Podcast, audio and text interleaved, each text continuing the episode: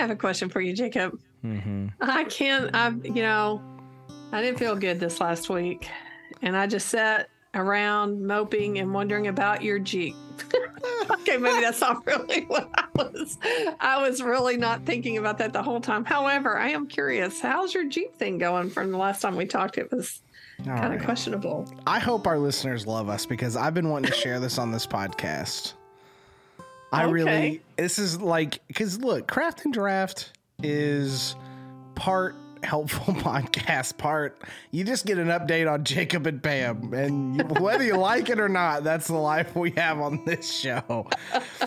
and I, you know, people, I, I, our audience connects to you. We have a we have audience members who have been teaching for a long time and they they connect to your side.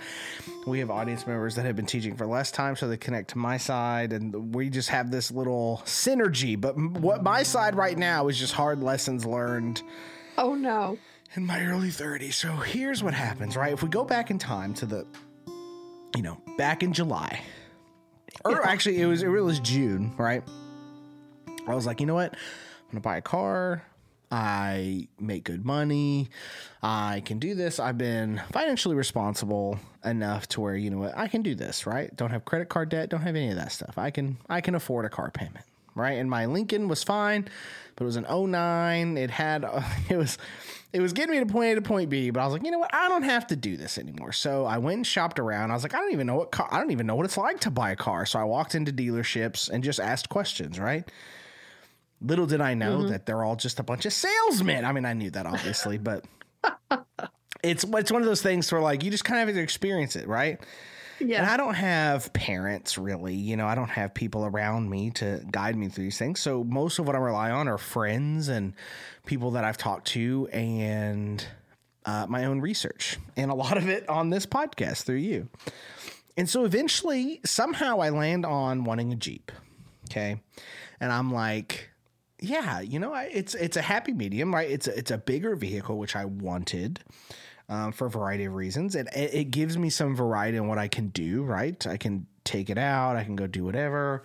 I'm not a big like outdoorsy person, but I liked the idea of you know taking things to trails, taking Matt out, my kid, and you know just having fun, right? And and something a little bit bigger, but not not outside of my range. And then I learned that Jeep culture and I learned that Jeeps are fairly expensive. And I was like, you know what?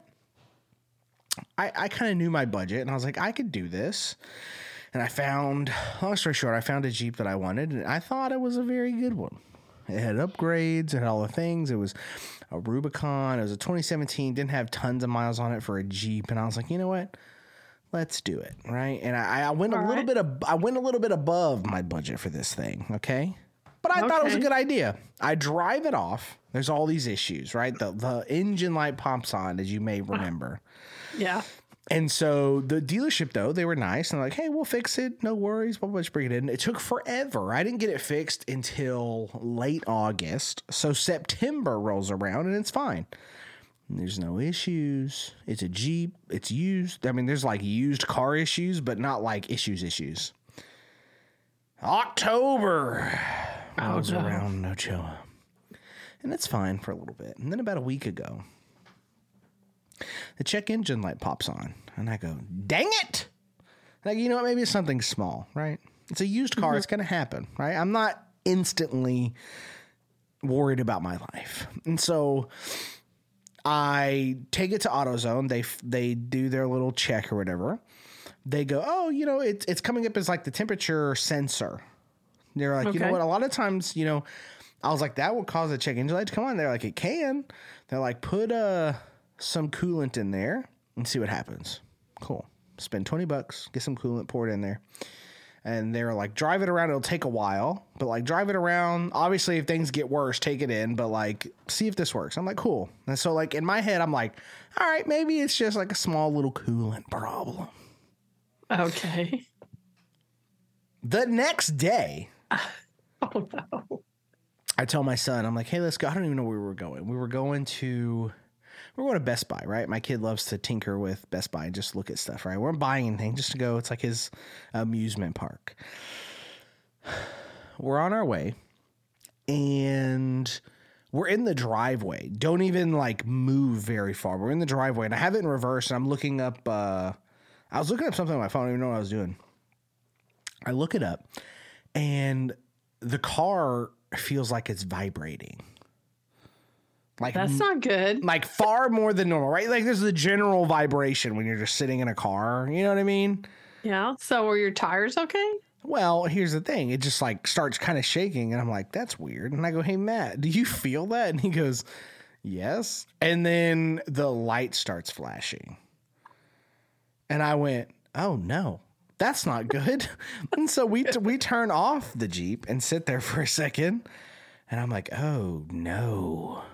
Like something something is amiss here. And I look it up and I go, is flashing check engine light good? And they're like, no, this means immediate like needs. And so I go, okay, good lord. So I tell my kid, I'm like, hey, we're gonna postpone Best Buy. We're gonna go to the auto place. So I take it to a little auto place. There's no line, so we get right in. Cool. We jump in and they go check it out they're like, you know, we can run the the computer or whatever, that's free, but if you want us to like really dive in, you know, it's like 140 bucks or whatever. And I'm like, uh, for, to check it? like, All right, fine. I was like, it's flashing. You know what I mean? Like it was one of those things where it was like, I need to figure it out. Right. And so I'm like, whatever, just take it in. Just take me for what I'm worth. You know what I mean? Like just whatever. Right. And I'm just disappointed. I'm annoyed. I'm frustrated. So I'm sitting there and they go through it and they go, okay, so here's the thing. It's true that it's coming up as the temperature thing. They're like, that's a $500 fix. And they oh. go, but your problem that you're describing is not the problem that it's telling us. So there's something else happening. and so they were like, what we can do is we can fix this issue for $500 on top of the 140 that you've already paid. But after that, we find out that there, there's probably another problem there. So there's more money in this. And I'm like, oh my God. And I go, you know what? I got to think about this. I was like, give me a quote, whatever. I'm going. Like, I'm leaving, right? In the car, the Jeep worked fine when it wasn't in park. But if it was in park, it wouldn't idle for very long. It would freak out. I oh, tested okay. it multiple times. But driving, like the light, it, the light was on, but it didn't flash. Like it, it handled itself for whatever reason, like in park. And so I'm annoyed. I've had this thing since July. It's October what, like 11th, and I'm like, what is going on? And so I call, I text the guy who sold me the car. I'm like, dude, more problems. I was like, can you please just help me? Like, get me out of this thing. Like, I know that it's going to cost me or whatever. And so we begin the saga of solving my problem of having a okay. Jeep that I'm paying too much for. I'm neg I have negative equity in it because of course it, I just bought it, right? I just financed right. it, so I'm paying, you know, more the, the typical thing. I learned about negative equity all week this week.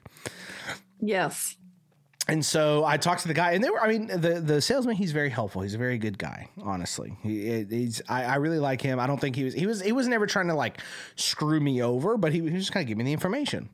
I thought the dealership was going to help me more, to be fair, but mm-hmm. he only has so much power. So I talked to him. I'm like, dude, how do I get out of this? And and you know, he kind of gives me the details, and he was like, you know, there's ways that dealerships get around this negative equity thing. He was like, you're to pay for that any like at some point in time that money is something you have to account for in some form right yes because it was like and then so i called one of my assistant principal buddies. He's really good with money. He's a he's a dave ramsey aficionado aficionado. Okay. so he so he does all That. and i don't i don't i'm not full dave ramsey but like i i i respect the guy. I know he has good financial advice. And so i call him I'm like dude here's my options. What do i do? And so he starts talking to me and he's like you know we go through all of our options. And he's like, Well, you need a car.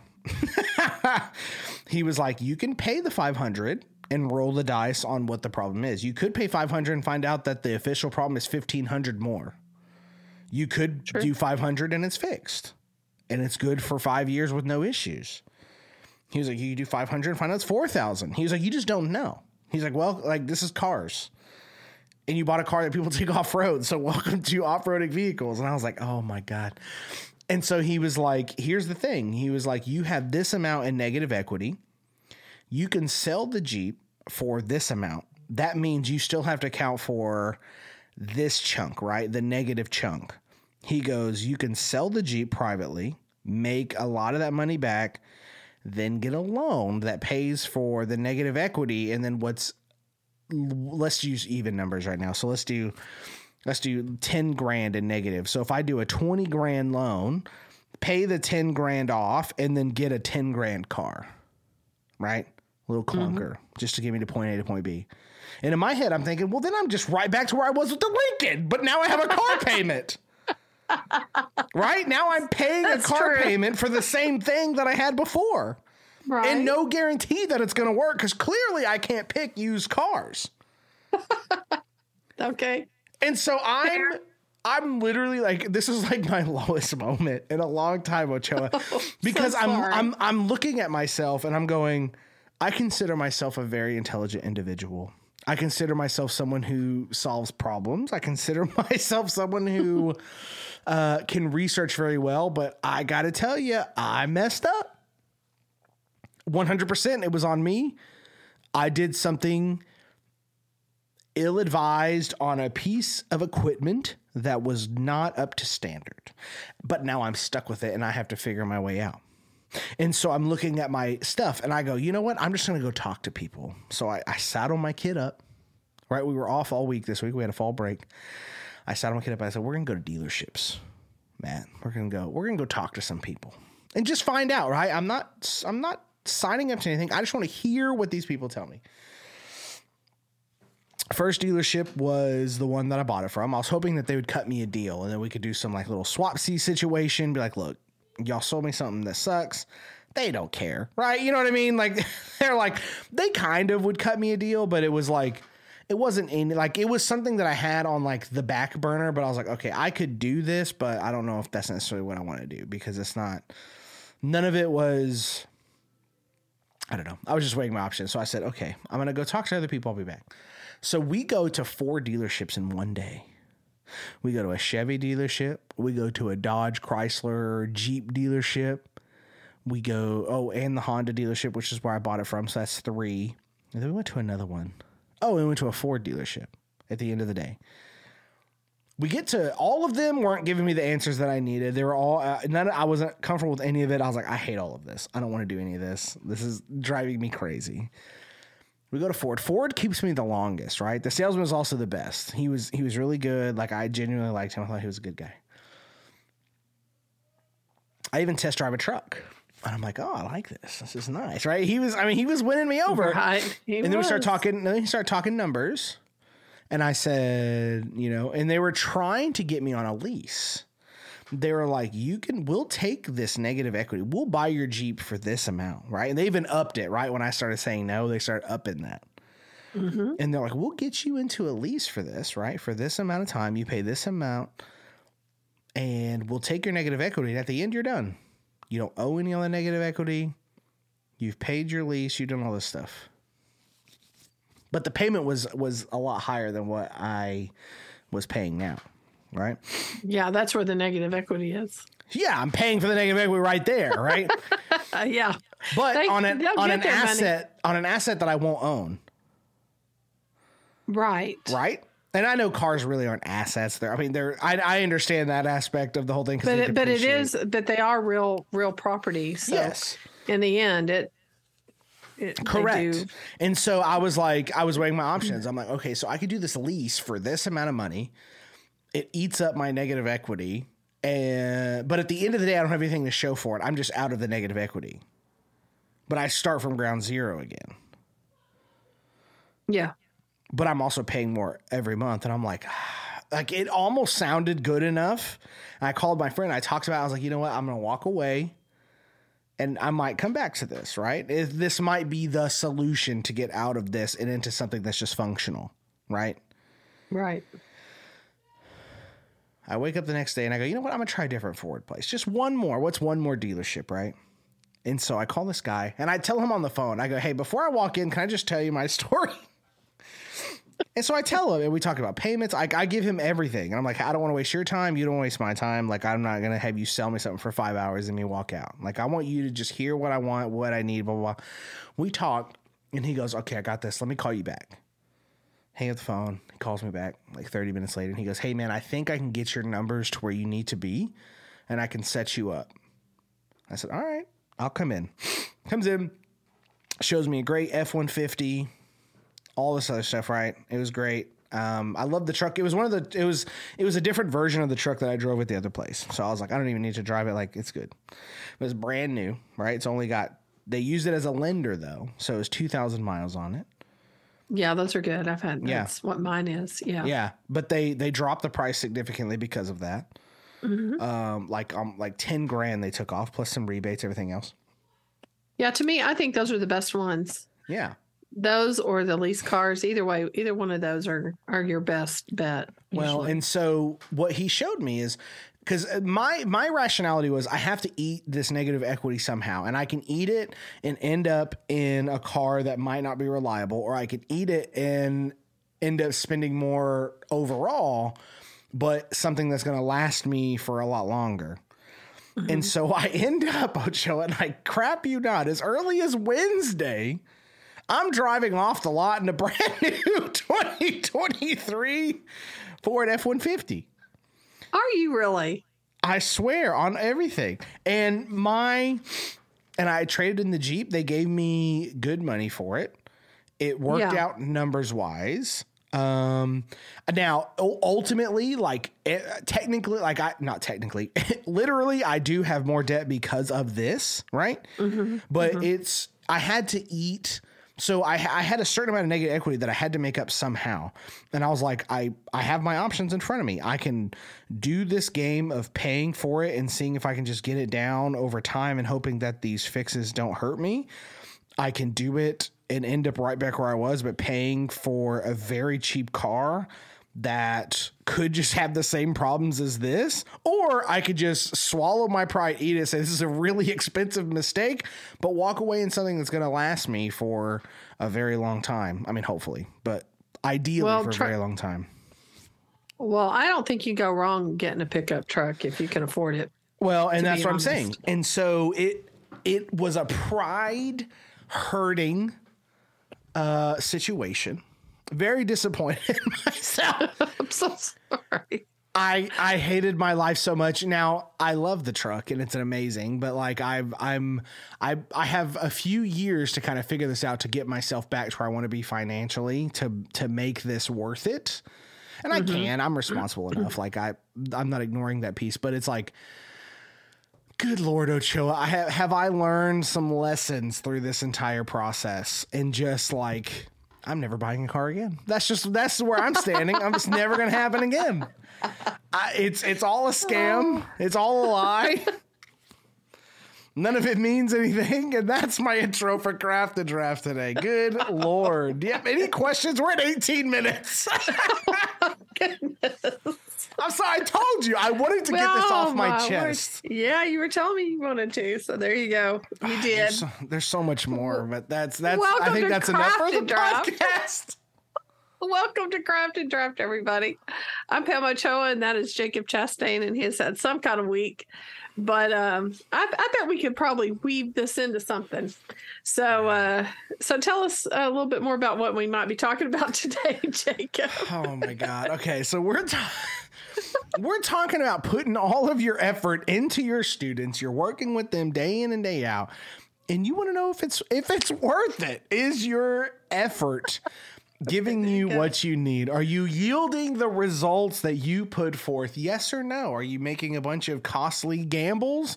Or are you doing things that are tried and true and work? So that's what we're talking about. We're talking about not just assessment, but really progress checks, right? We're going to talk about the craft and draft system, which those of you who don't know, craft and draft is our journal system. We talk all about it on our Patreon page. If you go there and support us, we have how you set it up, how it works. It's amazing. We love it. We have a lot of our listeners have their own craft and draft books, so much more. Talk about that. We talk about assessment. Talk about really just checking in on your students and judging how well is what you're doing working. Eh, are things improving? Are they getting worse? Et cetera, et cetera. Somehow fits right into my car woes. But, ladies and gentlemen, you can support this podcast on Patreon. You can get part two already. Because over there on Patreon, we're trying something new these days. We're releasing the whole episode when we drop a new one over there for our Patreon listeners. They get the whole thing the whole shebang. They don't have to wait the next week. You guys on free feeds, you still get the podcast, but you have to wait a whole nother week for the second half. So if you want to support this podcast, if you want to keep the lights on for us, if you just want to help two people down here in state of Texas living what we do, help me make a car payment. Good God, please join us over there on Patreon. Uh, you can, just kidding. You know what's funny? We Pam and I we we we don't even pool uh, from this. We're we're banking because we want to do something special for Craft and Draft. But um, regardless, go over there, patreon.com slash craft and draft. well, we do that. use we do use uh, the money to help keep the lights on because it does true. pay for our uh, you know, all of the stuff yeah, that we have but we're not like order. pulling a salary from this. we're, we're not, not, pulling a salary. No, no.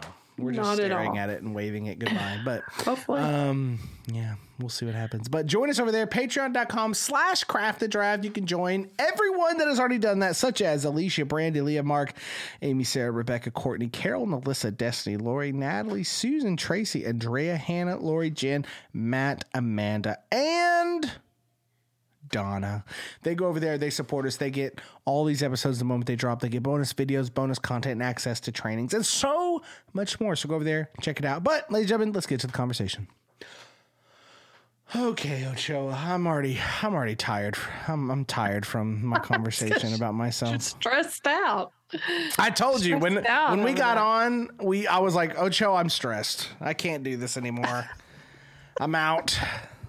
Just kidding. Oh goodness. Honestly, what keeps me from losing my mind is having talks about education. This is the one thing I understand. Everything else is out of my control. I don't I don't know how to do anything else in life but talk about education. So progress checks. Do. This is you know what?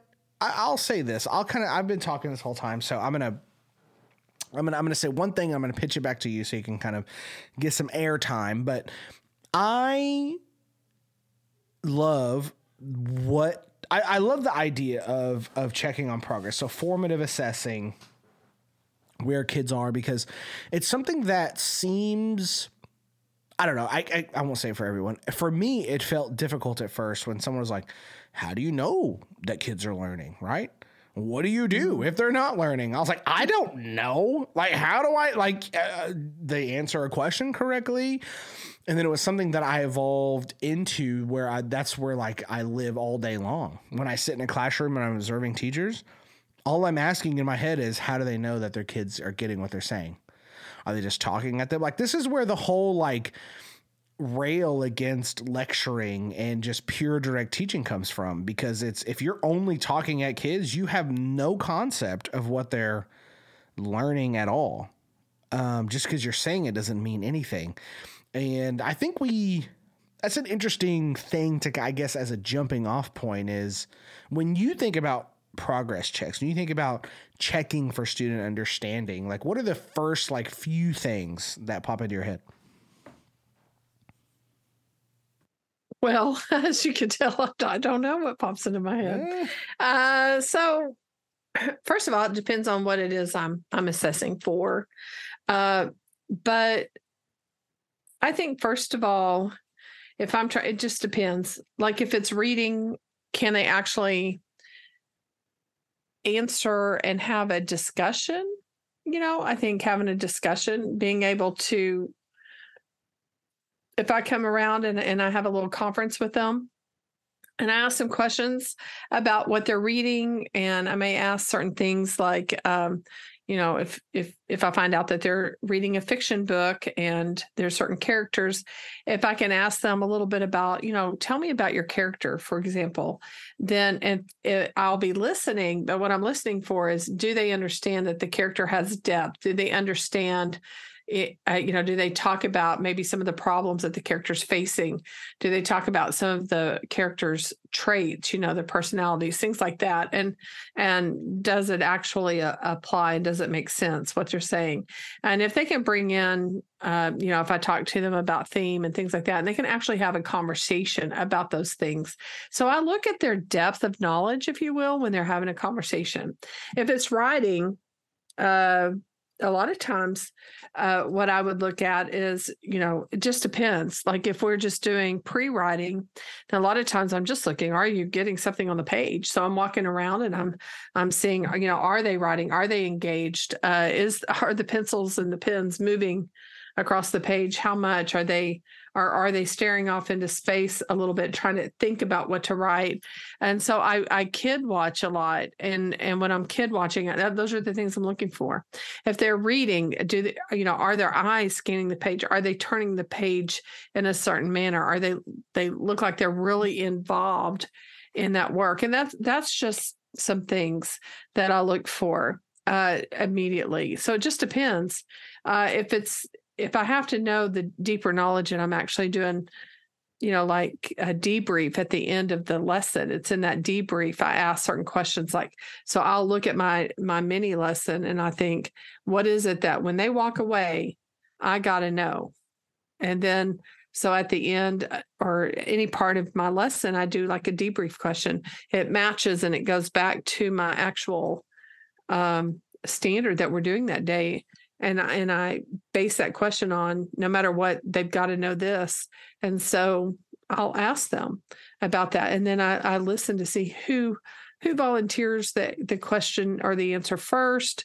Uh, a lot of times I have them talk with each other and then I'll do a little oh, a little Kagan strategy if you will where uh, the shoulder partner uh, tell explains what the other partner says and i go around the room and ask them so how did you know like if you and I are shoulder partners and there's a teacher out there they might say so jacob can you tell us what pam thought about whatever the the question was about so those are some things that I, that I do immediately that has nothing to do with writing down data uh, looking and studying questions and it's just stuff i can do as I'm walking around. And to me, that's a part of teaching.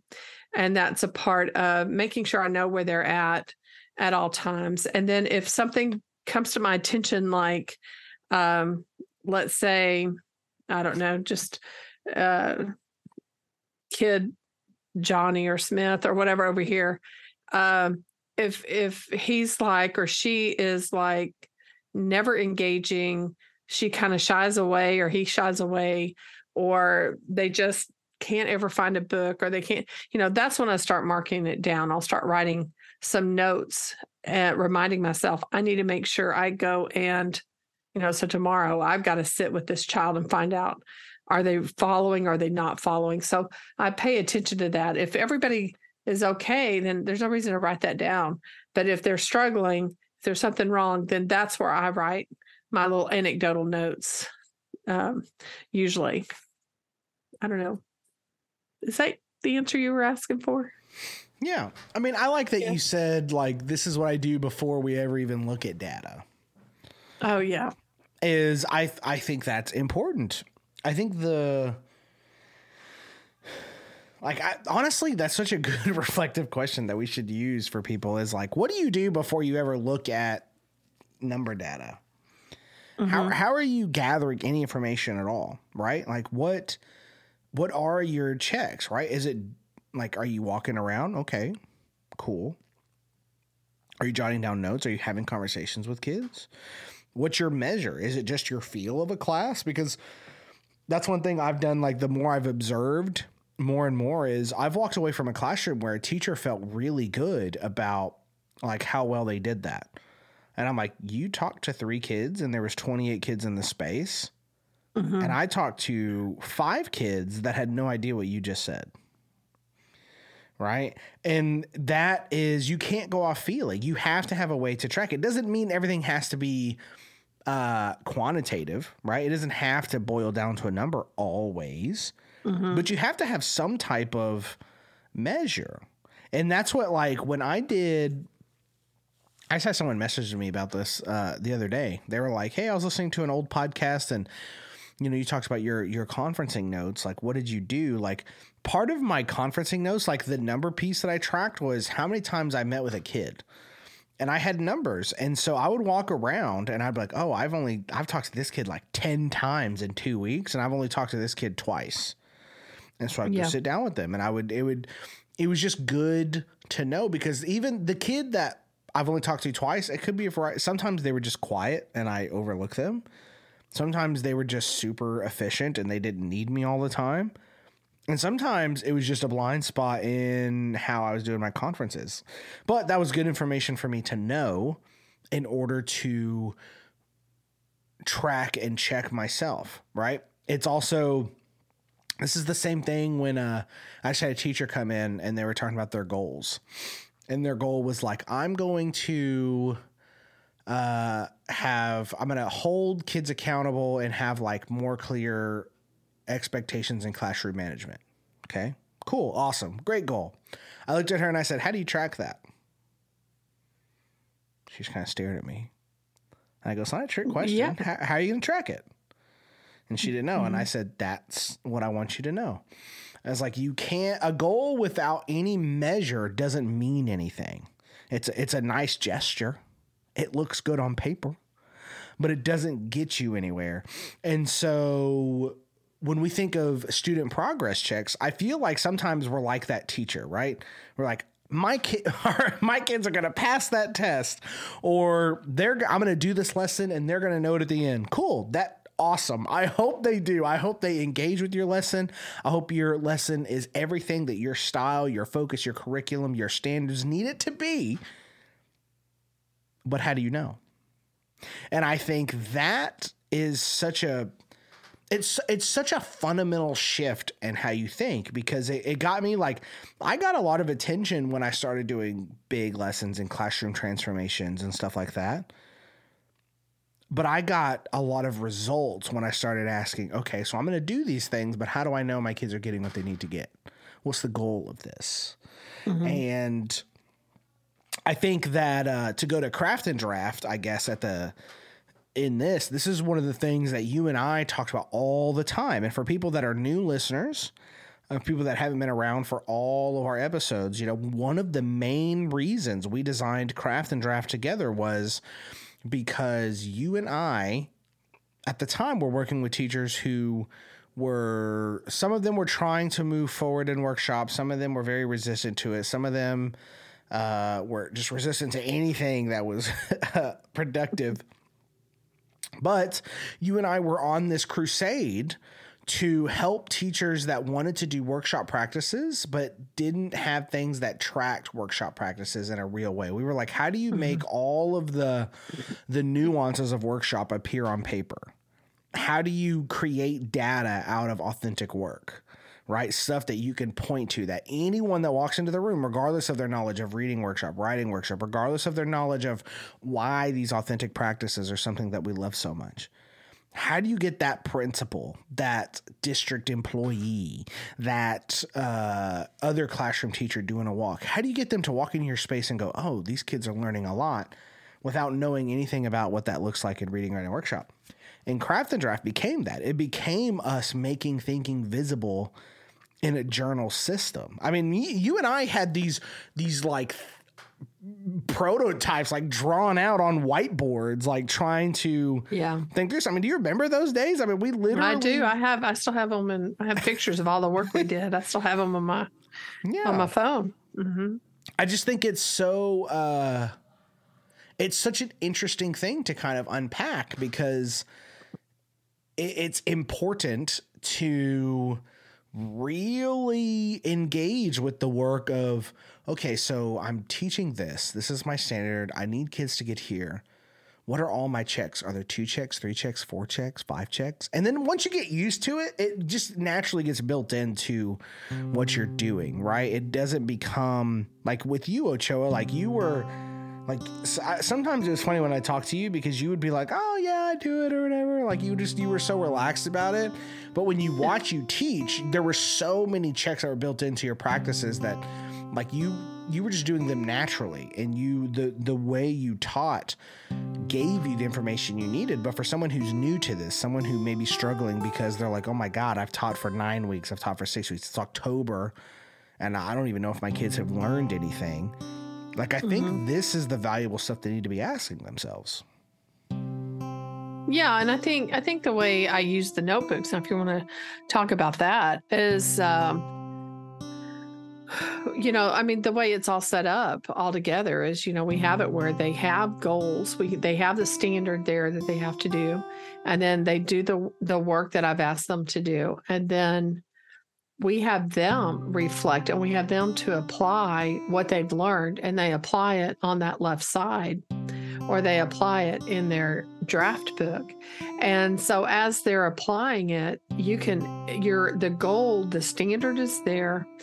The what they were supposed to learn is there. And then when you look at it, when they, you know, you're checking their their notebooks on that left side, that application is there. So you can see if they got it or they didn't get it. And you can see real quick if they get it or they didn't get it. So then you can talk to them about that. Tell me more about what you did here and how does this apply and uh, you know